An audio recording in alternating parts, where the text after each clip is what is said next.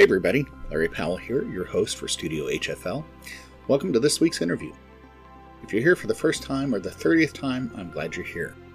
I'd love to get some feedback from you on the interviews, and you can do that by going to the podcast platform you use to listen and leave a rating and a comment. That would be greatly appreciated. This podcast is made possible through the generous support of Messina Covers, the Eastman Music Company, and my faithful supporters via Patreon. If you're interested in getting a new single bag or multiple horn bag, or even a mouthpiece pouch, you should check out Messina Covers. David and Erica deliver both exceptional customer service and a superior quality product. They do custom orders as well, and in some really cool color options. Be sure to check them out at messinacovers.net. That's M E S S I N A C O V E R S.net. The Eastman Music Company history may be short compared to some in the industry, but what's impressive is that they've risen to the level of other trusted brands. What you'll find at Eastman is a commitment to excellence and innovation. Eastman Winds have created a line of brass instruments that are becoming commonplace in top orchestras and used by respected artists worldwide. I've been playing the 825S B flat trumpet since 2013, and I've added since the ECN 422 Shepherd's Crook B flat cornet and the EFG 512 flugelhorn. Eastman also does a great job of recognizing great instruments and designers and knows that it makes great business sense to bring those companies under the umbrella of Eastman rather than to try to start from scratch. Such is the case with SE Shires. Eastman's acquisition of Shires has ensured that the quality and innovation of the Shires instruments continues. Alongside my Eastman instruments, I also play the Shires B flat CVLA XL trumpet and the Shires number 5 C trumpet. I'm both fortunate and grateful to be associated with Eastman and to be a dual artist for Eastman and Shires. Please visit eastmanwinds.com and seshires.com. One last item before we get to today's interview. If you would like to contribute financially to this podcast and support the continued delivery of access to great artists, you can do so starting out as little as $3 per month. There are five tiers of support offered, and there are some cool benefits available to you if you become a subscriber at Patreon. You can see all tiers and benefits by visiting patreon.com slash studiohfl, and Patreon is spelled P-A-T-R-E-O-N. Again, thank you for being here, and now, on with today's interview. It's my pleasure to introduce to you Captain Bryan Sherlock of the President's Own United States Marine Corps Band. Yeah, thanks. That was terrific. Well, it's so, easy to talk about stuff that uh, you know. First of all, I know a little bit about. right. Right. And second, that, that uh, you know, it's, it's still fascinating to me. Yeah. Uh, yeah, we've taken completely different paths. Um, right. But I don't know that I would change a thing. You know, I've enjoyed the variety uh, it's certainly been a challenge. You know, the freelance thing. You've had a little oh, yeah. more security uh, than I have, but uh, you know, this is this is great. So, um, yeah. So, um, you know, I have this podcast called Studio HFL, mm-hmm. and uh, you have any idea what the HFL might stand for?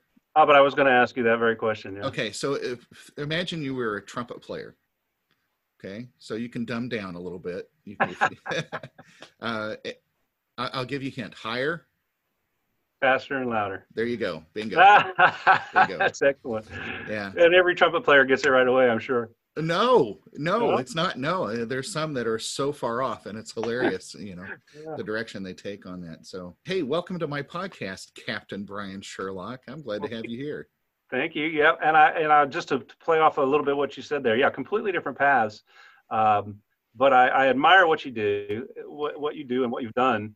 Um, you know, if, to tell you the truth, when I joined the Marine Corps, my intention was was strictly to do four years, uh, get some money to go back to school, and continue on that freelance path. You know, um, the thing is that what I found when I got here into the Marine Corps was I found a real club. You know, and I know you mm. kind of relate to this, having having done your service as well uh, a real club that, that that I just really fit into. And um, hmm. and every time I reenlisted, I always left the option open to get out. You know, uh, and just every time it came up, I was like, you know, no, no things are still going well, and yeah. and, and, I'm enjoying it. And uh, throughout throughout that career as well, um, there has been the challenges, and there have been um, there's been just enough variety and and and um, uh, and, and challenge to keep me interested and to keep me going. Um, you know, and then if well, you knew me before I joined the Marine Corps, and I'm sure anybody that knew me in undergraduate school would say, "You joined the Marine Corps? You?" And, and they didn't kick you out. Yeah. right. Exactly. Yeah. Yeah. But yeah, no. So you know, uh, it's it's been a great ride, and I'll tell you, twenty. I've been in 23 years, Mm. and uh, and it really has gone by in a blink. I, I can't tell you how just it's just been fascinating all the time. Yeah. So um, normally I, I start with where you are, but since we have a history, um, I'm going to go back to where we first met, which was 1985, Star of Indiana Drum and Bugle Corps. Yeah. Right. Right, the very first year of Star, and of Uh-huh. course you were you were marching baritone. I was on soprano. Right, those two valve, wonderfully wonderfully in tune. Uh, G bugle. Yeah, right. um, do you remember any of that? Oh yeah, definitely. Um, you know, it, it's not something I, I um, freely uh, uh, admit to around here. Mhm. but in my um, you know in my previous uh, positions uh, with the fleet bands, it really did come in handy in many in many cases. Uh, Mhm. I'm not sure if you're familiar with military tattoos at all. Oh yeah. Um, you know, so there's the marching and, and show aspect to that uh, that as well. That I was able to um, really kind of employ the, some of the um, some of the skills that I learned in in, uh, in, in drum and bugle corps. And I, I don't know if you're you probably remember, but um, after Star of Indiana, I went on to uh, Madison Scouts. Yep. Back back when they were still uh, respectable. uh, uh, yeah, so Madison Scouts I did there, and then after uh, aging out, I taught at uh, Phantom Regiment and at Bluecoats also for a while. I had no idea you did the teaching aspect of that. Yeah, so Well, and with Madison, I mean, it wasn't just that you marched Madison, but you marched the year, right? 88, yeah, the- did, the- did walk away with a championship ring. Yeah, right? yeah, that's another one of those situations. I I, I didn't go there anticipating that. I never would have thought that would happen, but uh, Mhm, well, there it what there it is. mhm. Uh, so in 85, were you still in school at, uh, was it Evansville? Is that where you did your undergrad? I, well, I ended up in under, uh, I ended up graduating from Evansville. I had started at IU, and um, and then also did a short. And uh, I wasn't a music major, I should point out there. Mhm, And then did a short stint uh, of, of schooling in England. Again, not a music major, but during that those couple of years, I really discovered that that was what was missing in life. mhm. Um, I, I, you know, so um, I immediately after that experience figured out uh, what I need to do to make myself happy in life was to, to, to stay around music. So I came back to um, uh, to the states, and uh, in an effort to sort of get my skills back to where I needed to be to get back to IU, um, I enrolled at University of Evansville, which is where I grew up. Uh, so I had a, a studio teacher there, uh, Dr. Bill Boots, who uh, took me on with the intention of sort of getting to that uh, IU level. Um, I never did leave. I ended up graduating there, and um, you know, it's one of those uh, big fish in a small pond scenarios. Um, again, it was really good for me because I got to be in every ensemble, orchestra, orchestra, wind ensemble, jazz ensemble. You know, real, real great exposure, Mhm. uh, and a music ed major. Uh, and then we ran into each other again. Then when I moved up to Indianapolis, and uh, we ended up uh, at Butler together. Yeah.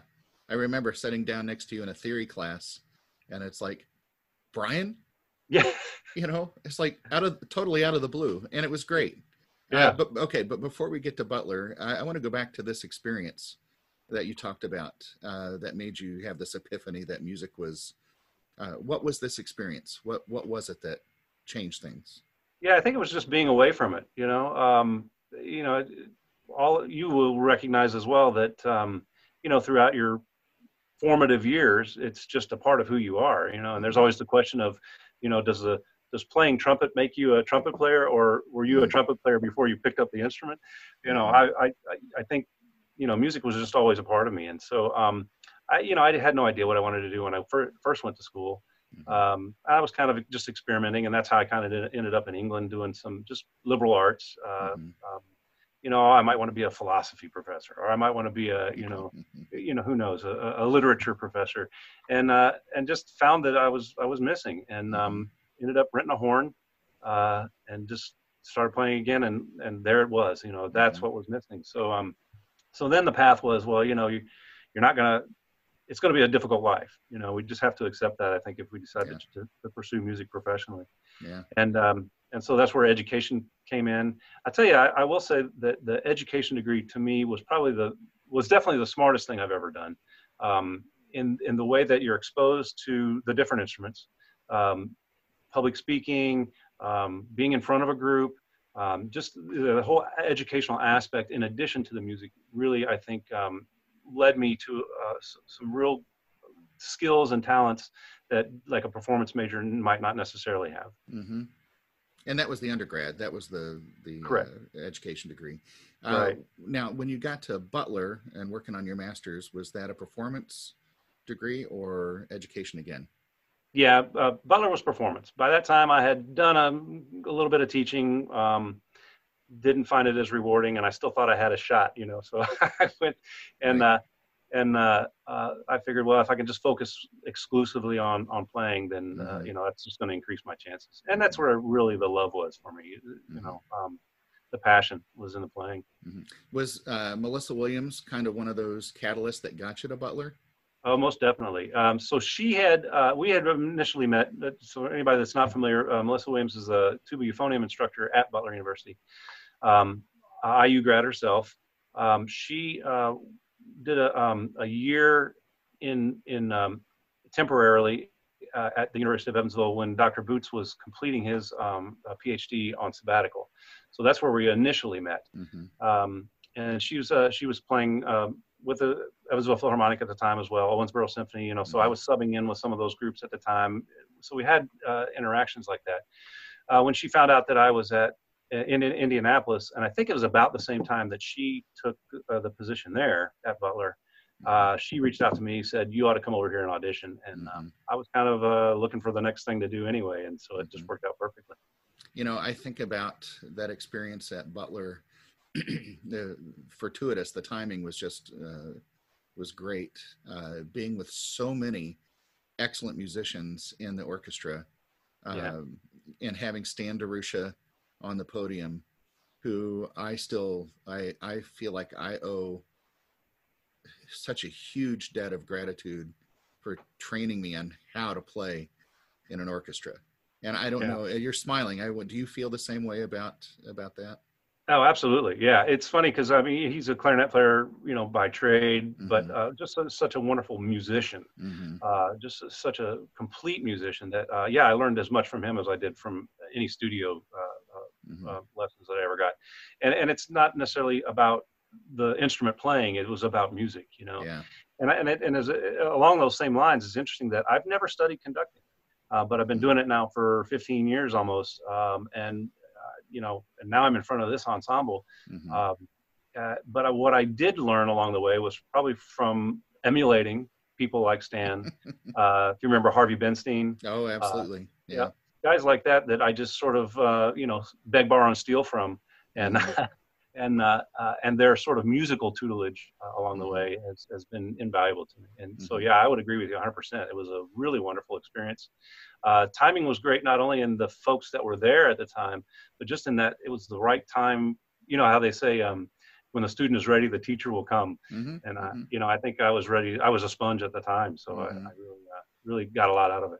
Were you studying with Jared Roden while Correct. you were there? Yeah. Right. Um, Jared's a hoot, man. Yeah. I tell you, he's uh, and yeah, he he should go pro, right? Yeah. yeah, yeah. He's, uh, no, he's he's a riot. Definitely, definitely a character, but a great musician too. Yeah. Um, another one is uh, great exposure, and it's and it's kind of ironic because I always said I was going to go back to IU sometime. You know, mm-hmm. whether it was going to be a master's degree, and then eventually, I think even sort of toyed around with the idea now of a DMA or something. Um, but so many of my teachers and instructors along the way have been IU grads. I feel like I got the whole experience anyway. you know? Mm-hmm. Mm-hmm. Well, I've worked with so many people who've, you know, mainly gone through their master's and, and doctorate there. I, I feel like I've learned by extension, right? I've, yep. I've attended IU by extension.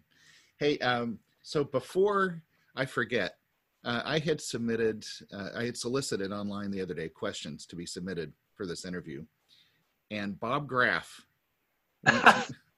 wants, me to ask you, where's my low brass duet book? I have no idea, but my my answer my answer to him would be, uh, you know, there's a much uh, less public forum. He could have asked me that question. well, this is just you and me right now. So, uh, no, but I mean, yeah, that's funny. I have no idea what he's talking about, but um, you know, he's on Facebook. I see his posts all the time, and I'm yeah. like, you know, you could have just asked me. I know he's just joking. Yeah, yeah. I don't. I don't even know what he's talking about, to be yeah. honest. you know, um, so and now we're going to have a little fun between ourselves. You know, if everybody's listen listening, they'll they might get sick of this part, but uh, of course, we played together in the orchestra, which was a great experience. But we also had that graduate brass quintet, mm-hmm. um, and there was a lot of drama in that group. Yeah, especially when it came to the horn, the horn position, right. and and then sometimes the trumpet position. Yeah. And and part of it was because I was just young and stupid. I mean, and Melissa was coaching us, and mm-hmm. she reminds me, and we still get a kick out of this. I thought she was the dumbest thing ever. You know? Really? And then, you know, but then I came around and like, she actually knew what she was talking about. You know? Yeah. and of course, I, I, mean, I have great respect for her uh, as a as a person and a musician, but. Um, those were some fun times and the repertoire not in the just in the quintet but you know we did bartok concerto for orchestra yeah mahler symphonies yeah uh, Husa's uh, music for Prague. I mean, we t- we bit off some really big uh, pieces. Yeah, that's exactly right. The, the, probably we had no right doing that stuff, but um, I, am pretty convinced that we did it pretty well. Um, oh yeah. And it's funny you, you mentioned um, you mentioned Melissa. You know, I think um, I never really. I of course I knew her before before she was coaching our quintet, um, mm-hmm. and it, always occurred to me more that uh, her her her brand of wisdom was sort of like the the, the country, uh, you know, matter of fact wisdom. You know, it just comes from life. You know, mm-hmm, mm-hmm. and she was so she was no, you know, she didn't have these uh, high high uh, philosophical ideas about it or anything. It was just like right. you know, you know, this is how you get through it. yeah. Uh, but I do remember the drama too, although I remember it differently. Not not being um, I sort of remember you being a bit of the rock there. You you and Bob, oh. Yeah. Oh, okay. Well, can I get that in writing? You know, it'd be oh, nice yeah. to. I'm not. I'm not too worried about that. It, you know, you learn from everything, right? The good, the bad, and the ugly. You learn from oh, it definitely. all. But this path, uh, this path that you've taken is unusual.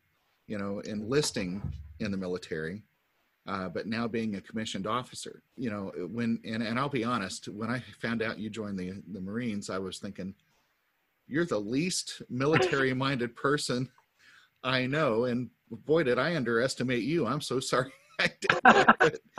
it's just, I think what it goes to show is if you work hard enough, I mean, look at what you can do. You have now become an associate conductor of the president's own. Yeah. That's, that's amazing.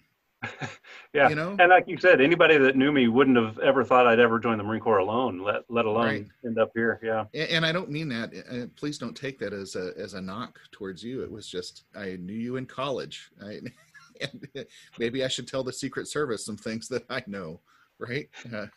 please, please don't. No, no, no, no. And and I'm only kidding. I know they're monitoring this right now, anyway. So, but uh, tell me a little bit uh, about this path uh, from the enlistment and uh, music school and all that?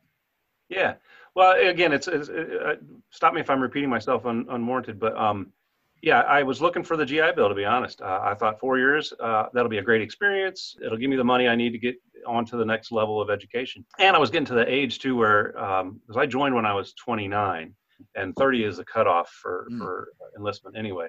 So I was like, well, if I'm going to do this, you know, now's the time. I didn't have a whole lot else. Well, I, that's not true either. I mean, I was I was making a living, you know, uh, freelancing. I had a principal chair at the Lafayette Symphony, subbing in Evansville, subbing in Owensboro, some of those, you know, typical things in that area. And uh, yeah, it was just one of those things. I, I, I thought this seems like a good idea at the time. And as I mentioned, it just um, it was a, just a great fit. Strangely enough, the work hard aspect I totally got into. Um, I've always been a little bit um, anal retentive so you know the spit and polish the uh, all all fit in my uh, character perfectly well. Mm-hmm. um, and i excelled at it for for whatever reason um, both uh, on the military side as well as on the musical side. You know um, any of the classes leadership classes or or even in recruit training i, I always came out at the top of the class. Um, so while you know you, are right to question you, you know anybody who knew me would never have thought of uh, thought of it but for whatever reason um, and it might not have fit in the Air Force or the Army. You know, just mm-hmm. it just mm-hmm. seemed to fit in the Marine Corps. You know, and and and so I thought, well, four years will be enough. By the end of that four years, I was then actually uh, transferred to the faculty at the School of Music. Mm-hmm. And I can, as I explained explained a little bit earlier, uh, the Armed Forces School of Music. Um, we had uh, Army, Air Force, or sorry, Army, Navy, and Marines all at the same school. Uh, and it's basically like a, it would be like junior college music program if you want to think of it that way. A year of theory, a year of ear training, private lessons, large ensembles, small ensembles, uh, in, a, in a crunch down into a six month period. Uh, and I was on the faculty there uh, on the ear training and uh, theory faculty, strangely enough. Before I left there, I was there about seven years. Before I left, I'd actually ended up on the conducting faculty as well. So um, hmm. again, this was just a, I don't know, it seemed like a good idea at the time, right? Mm-hmm. But um, you're still you're still just an enlisted, yeah, uh, in enlisted ranks at this point. But uh, right. Oh, uh, you've risen to what uh, what rank? By the time I yeah, by the time I left there, I was staff sergeant E6. Mm-hmm. Got promoted there, uh, and then also got selected for that officer training mm-hmm. Uh, mm-hmm. possibility there. So that's ten years into the, about ten, a little over ten years into my career at that point. Mm-hmm. and uh, you know, still the possibility of not reenlisting. But um, I was like, at that point, ten years in, you're halfway to what could be your retirement. And I always said too, this is another one uh, I'll get out right at 20. You know, it's it's not that great, you know. and now I'm well over 20 and looking at looking at right. 30. So yeah, it just keeps coming at me in small bits, and I mm-hmm. keep take, I keep taking it. But yeah, go off to officer candidate school, um, uh, the Marine officer candidate school. Uh, basically, as I said, it has nothing to do with music. There it has uh, every, basically they're just training you as a as a platoon or company commander. Mm-hmm. Uh, in all the military aspects, and again, yeah, graduated top in the class there, mm-hmm. and um, and then was assigned uh, to to uh, be a commander of one of the fleet bands. So um, again, a 50 member wind ensemble, uh, ceremony aspects, but also concert aspects. Um, we did a lot of things. Um, I don't know if I was just uh, too dumb to not know what I wasn't capable of, but but we just did a lot of things uh, that no one had ever done before, and mm-hmm. um, and, and, kept excelling in that. Um, mm-hmm and uh, that was really you know how I saw the, my career panning out. Just uh, I'd end up as a, as chief warrant officer uh, in the Marine Corps. We go up to chief warrant officer five. Uh, we have one in the Marine Corps music program, and and I, I was on track to actually end up in that position. Mm-hmm. Um, that of course would have been a desk job. Mm-hmm. Uh, kind of overseeing all of the uh, fleet bands, mm-hmm. so it would be a little bit bittersweet. Um, you work in the Pentagon. I was not going to be. I was not looking forward to that. Right. but um, uh, that was kind of like you know I saw this as the career path, and then this mm-hmm. opening came up for um, for uh, for the assistant director, and I, I said, I, in my mind, there was no possible way, there was no chance in, in hell that I was going to actually win this job. Mm-hmm. Uh, had never been done before, um, mm-hmm. and I just didn't feel like I had the pedigree, you know. But if I could just get in front of the group one time and conduct them, then it was worth all the effort, mm-hmm. you know. And, and then I got to get in front of them another time, and then another time, and then the next thing I know, I'm getting a phone call that uh, we'd like you to mm-hmm. move out here and oddly enough, like I said, that meant leaving Hawaii, uh, where we had actually intended to retire. Yeah. so it wasn't as easy a choice as you might think. You know. Yeah. Uh, you know. Um, so, uh, but I, I, I would have felt like a fool passing it up, and uh, yeah. and it and it's been completely rewarding. It, like I say, just to get in front of this mm-hmm. group uh, on a regular basis and yeah. and drop that stick, it's just amazing what comes out yeah. I'm never, never, never bored and, and always challenged, which is, which is what I like too. Uh, you know, like I said, looking forward to a desk job for the rest of the career was not uh, something I relished. And, mm-hmm. and this keeps me definitely uh, challenged and on my toes. Mm-hmm. So 23 years in. Yeah. Uh, now are you looking at 30? Yeah. Yeah. 35? Sure. Yeah. Well, no, 30 is, is the extent. Uh, they'll, they'll, they'll make me leave at that point. Uh, and then as far as advancement, uh, I mean, what's the next uh, uh, major? Is the next rank up? Well, it would be typically, but there was a sort of an understanding when I came here that um, we. So you know, again, we have the uh, Colonel Fettig as the commander and uh, and director of the, of the President's Own. Mm-hmm. he's been director since I think 2000. Been about four years, so about 2015, maybe 2016. Mm-hmm. Um, but he has less time in service than I am and uh, then beneath him, the second assistant director has also been in uh, in the band now maybe seven or eight years, mm-hmm. less time in service, uh, but he's a major. So those I would have to retire before those two would ever. So I would gotcha. never. The understanding was you're, you're not going to ever advance, you know, in this position. That was fine with me. Um, just again, given the, the nature of the position. Yeah. So, you know, eh, so many absolutely fantastic musicians have come through the President's Own, Tom Hooten being one of the more high profile. Yeah. Uh, but, you know, Amy McCabe is yep. a superstar in the trumpet world. Uh, and you mentioned earlier you you did the uh, the Hummel. Uh, who who performed that? Uh, a guy named uh, Brandon Eubank. Ah, okay, okay. So That's he's one of our sec- one of our section players. Yeah. Yeah. Um, um, there's a, a, tuba player here who retired, I think in 15, uh, Paul Mergen, but his brother yep. is still in. Yeah. Uh, still in the, the band there. And Mike, yeah, his brother Mike's a cornet player, really yeah. fascinating guy. And Paul, I came, was was in the band prior to moving to Indiana as well. Mm-hmm. Yeah. So you know, it's uh, I guess what I'm looking at is there's the opportunity to stay for the entire career but it's also a place to really hone your skills and then go win the big symphony job you know which is it, it seems like nobody looks at the marine corps as a stepping stone right? Right. Well I, well no. i'm sure some i'm sure some do. Yeah. But uh, what a great place to get experience. And uh, yeah. so you know you're working with i guess my point is this it's not just that you're working with anybody. You're working with the best of the best yeah. in this group, and that oh, yeah. has got to be so rewarding. It yeah, but it's also humbling and challenging because you know you got to be on your game all the time. Uh, yeah. You know, um, and I and I you know to be honest, I, I I worry. You know, there's there's the performance jitters is one thing, but even in front of you know prepping for a rehearsal, let's say a 1st mm-hmm. rehearsal on a concert series, you know, I'm walking in going do I know it well enough? You know, are they gonna are they gonna are they gonna know more about it than me? You know, uh, uh so you know that's what I say by about kind of the challenge keeps me really really keeps me fresh. You know. Yeah. Um, yeah, so I can imagine, you know, you conducting a piece for the first time and uh, somebody back there, probably a trumpet player, is going, this guy has no clue. I've played this piece a dozen times. This is not how it goes, right? yeah, yeah. Well, what's I, I worry more about that with the orchestra, though. You know. Oh yeah. Uh, the yeah. string players in particular. You know, I don't know that literature just because I've been away from it for so long, mm-hmm. uh, as well as as I did say, you know, 20, 20 some odd years ago. Mm-hmm. Yeah. So that that worries me. But again, um, yeah, it's that's the challenge. That's the yeah. that's the exciting thing about it. Yeah. Uh, you know, I meant to bring this up uh, when we did the the session earlier this morning. Playing a march is not just like playing a march. I mean, when you guys do it, it there's there's some real precision. There's a real expectation for style, right? Yeah, on, on yeah, this. definitely. Yeah, it's, definitely. It's not just bum bum bum bum. I mean, so you know, you rehearse the marches, is that right? Oh yeah, definitely. And the, the other thing about it is uh, is is not just the precision and the um, and the the style, but the tradition that's there. You know, um, mm. so many, like I say, so many of these we have in manuscript form. Mm. Um, one thing I would I would steer anybody that's interested toward is, is on our website. Uh, so we've been working on a project over the last several years to record all of Sousa's marches from in chronological order, from his very first to his very last. Wow. So we're up to the last volume now. Um, and in each case, what we're doing is going through all the old manuscripts, all the old parts with pencil marks and so forth to find out mm-hmm. exactly how, and then um, just sort of word of mouth passed down knowledge as well, mm-hmm. and trying to really um, just sort of compile that into a into a, a, a, legitimate written out source.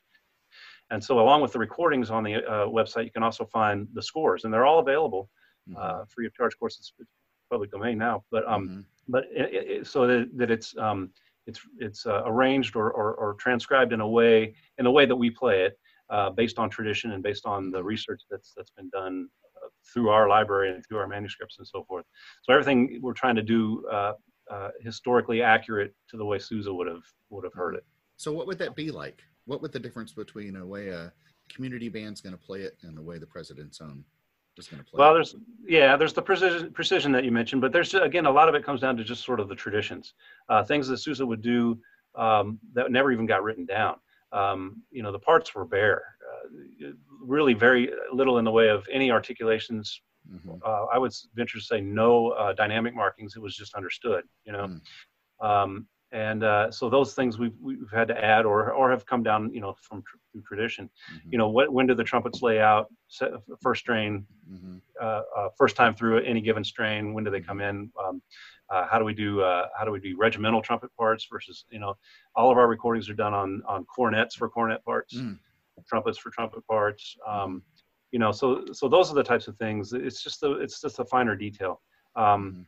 and I think there's a real, if you think about it, uh, Sousa always said that if, if, you know, if what you know of him is his marches, he's, he doesn't like, you know, he, he would rather have been known as a, a composer of musicals and of songs and, Mhm. and, and that sort of thing. So we really, I think the trick to, um, to pulling it off really well is, is defining the, the melody. And that really is the real charm and the real, um, the real uh, inspiration in all these marches is they're, they're just Mhm. great melodies, you know? Mhm. Um, and so uh, now, to be honest, in recording everything that he's that he's written, you find out why there are some marches you just don't know. Exactly. Right. You Yeah. know, he, he wasn't 100 percent all the time, you know, but Sure. um, but we have found some real gems as well along the way that, that you're like, ah, this is really great. Um, how come I don't know it? And so Yeah. we're, we're able then to go back and program these types of things and maybe make them bring them to light a little bit more.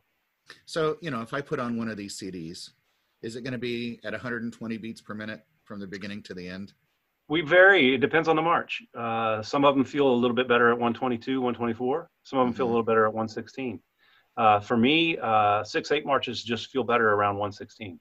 Mhm. Um, but again, it, it varies from from from march to march. And to be honest, um, it's not going to sound like we're not playing with a click track, so it's not Mhm. going to be exact. You know, there's going to be the human aspect to it. So Sure. um, so there is a little give and take, and that's not bad either. You know, um, there are places that just feel like they need to breathe Mhm. and uh, because again it is music you know Mhm. um, it's a little different if you're out on a parade deck uh, you know actually marching troops around it's pretty much you know boom boom boom boom boom for your left foot you know um, but uh, but but like i say there's there's there's just there's great music in it uh, yeah. melodies great counter lines surprising harmonies things you know and that's that's the other neat thing is you know of course uh, there is a formula to the Sousa March but um, but so frequently when it changes or when he does something slightly different or unexpected that just makes it that much more uh, enjoyable Charlie Conrad, trumpet player here in Indy, uh-huh.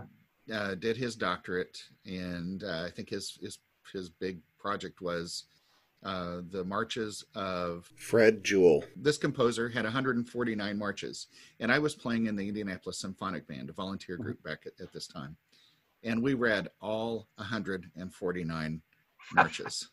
yeah And like you just said, you know, there might be three or four or five that are like, hey, those are keepers. And then the others are like, you know, you're just, you're numb.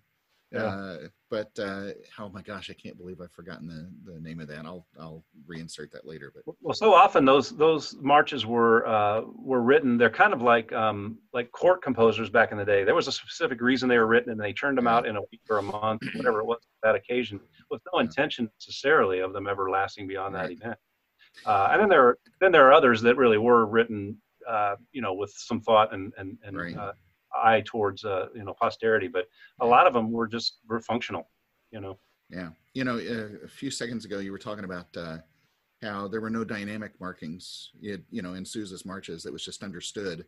hmm uh, or just recently I had heard, of course, you know, Haydn had been at the Esterhazy estate, I think it was 17 years. yeah And if you go to, somebody had done the research, if you go to the manuscripts, you see that, um, like they were looking at slurs in the string parts, that it was marked in the first movement, but not marked in the second and third. But towards the beginning of his time there, everything was marked. But as things evolved, it's like his orchestra knew, okay, this is so the same thing, right? With Sousa is probably those early marches may have been marked all the way through, and eventually the band just knew yep this is what we do, right? right right But but sometimes if you don't know that, right, you get this, you know, high school or college band gets this, and they look at it and it's like, well, that must be how we're supposed to play it, right? right. And, and it's not that it, it's it's uh, just that they're uninformed. You know Yeah. it's not it's not their fault. And i think boy it's a real eye-opener right? Then if you can you have this ability to go back and look at the early sousa marches and that changes everything.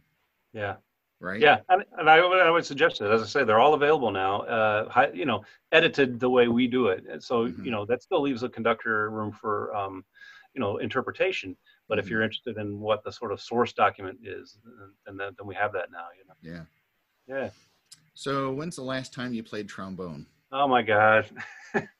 well, in our our talk earlier, you know, I said the, the playing was re- my real passion. I didn't, Yeah. I never expected I'd end up conducting. Um, and for a long time, I really missed playing more than anything. hmm Um, uh, the last time, I, so I did do some playing. Uh, even as an officer, I would I would sit in uh, occasionally with my groups, or um, uh, I went on tour one time. The Marine Corps puts together what we call the uh, All Star Jazz uh, Ensemble, where we just bring sort of great players from different groups, put them together, and do one event like the TMEA hmm or California Music Educators, something like that.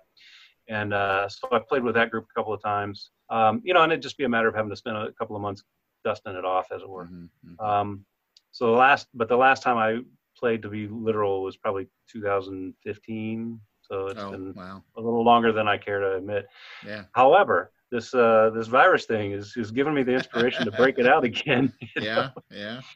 Yeah. I don't have a whole lot of scores I'm preparing right now, so uh, Well, you know, I haven't seen you conduct, but I will attest to your. Uh, uh, you're a great musician who also happens to play trombone and throw the stick. You know, but I I remember those times sitting next to you in orchestra where it was like, oh, that's how that's supposed to go, right? I mean, I truly, I mean, you were you were such uh, you were so solid on everything, and uh, I think you helped make me a much better musician along the way. Oh. So I really appreciate those you know those opportunities that we had. yeah. Well, you flatter me. Uh, honestly, I, I always looked up to your playing. To be honest, uh, Oh, you know, I just no, I just felt like you had you had uh, such versatility. You know, from the commercial to the to the classical to and the and the ability to change your color and your sound uh, from one to the other was really remarkable. I well, thank you. I appreciate. It. I started. I just started laughing because I remembered Bartok Concerto for Orchestra. Um, I don't know if you remember me blacking out. Uh, in la- Oh. la- I do. in the last movement, uh, there's the you know the big lick. Uh, Yeah. And I just I used to play with such compression, you know, and it would happen frequently. I do remember that. Yeah. Oh my gosh! So I don't know. I I don't think I ever hit the floor, but I do remember. so yeah, yeah. So well, man. Well, I, one, I- one thing we one thing we do definitely get better at over the years is uh, efficiency, right? Both in goodness. practice, in production, right. in, in in preparation. Yeah, you Right. just you can't you can't play like you did when you were twenty. You know. No, and and in and in some cases that's okay, right? Yeah. I don't, I don't know if I want to play that way again. Right. So, well, uh, I'm curious. Uh, you know, you were supposed to be here in Indiana uh, this spring for Butler's 100th Right. Hundredth anniversary of their um of the music department. Yeah. Yeah. Um, do you know if they're going to try to reschedule that? I haven't heard anything, and I think it really depends on whether they'll even be holding classes as usual in the fall. If Indiana is, is already ahead of where we are here on the East Coast uh, in opening things back up, so um, I wouldn't be surprised if they don't try to do it in the fall. It'd still be Mhm. within that year, you know, Mhm. calendar year anyway Mhm. of, of the hundredth anniversary. So I, I, would I would think they probably put some amount a good amount of work into it and would Mhm. like to carry it on. So I'm looking forward to the opportunity. Yeah. Were you going to come and conduct Yes. Yeah. uh, with the orchestra or the band? The band. Yeah. Uh, Yeah. Colonel Colburn, Colonel Colburn had invited me. Yeah. Sure. And uh, oh yeah, that's right. Uh, you know, your your prede- one of your predecessors, right? Yeah, yeah, yeah. Isn't it just? I mean, this small world, you know. Right.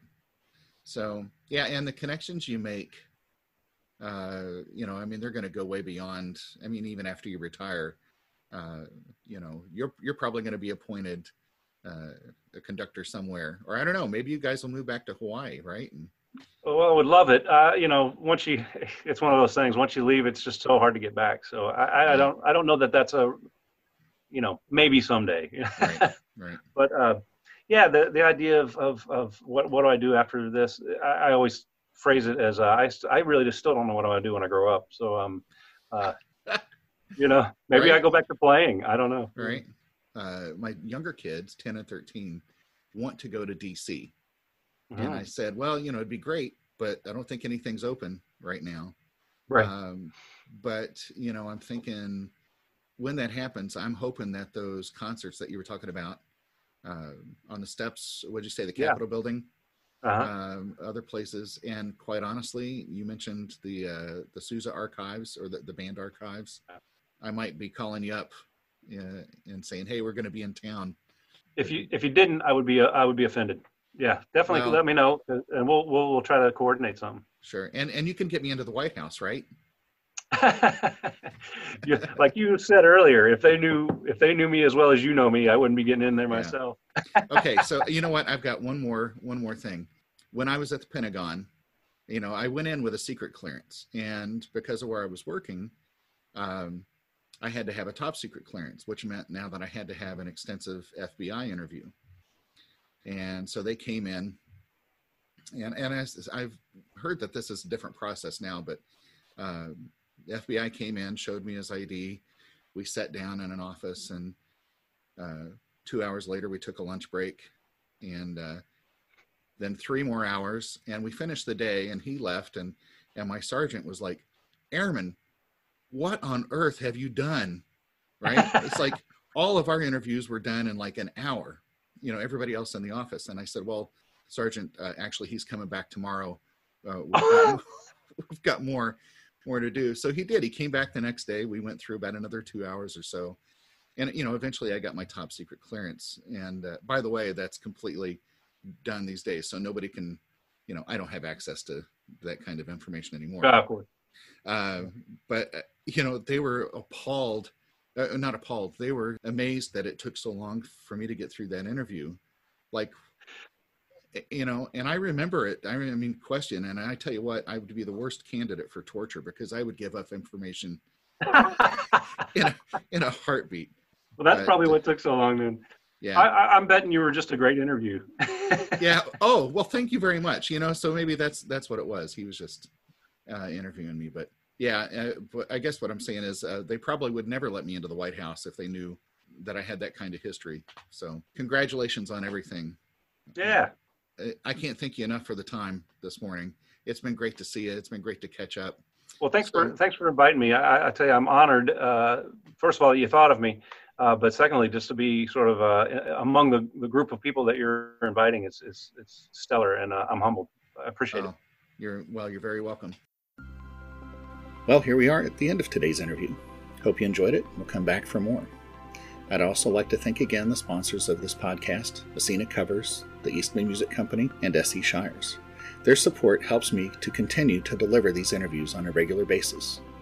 Be sure to check out their products at messinacovers.net, eastmanwinds.com, and seshires.com. And one final reminder that you too can be a supporter of this podcast by subscribing at patreon.com slash studiohfl. Thanks again. Now go practice.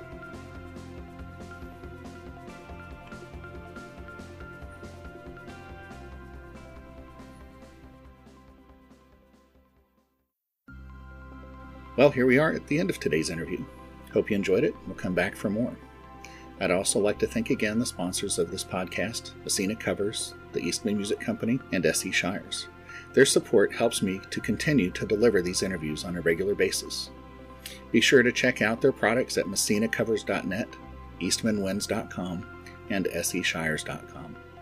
And one final reminder that you too can be a supporter of this podcast by subscribing at patreon.com slash studiohfl.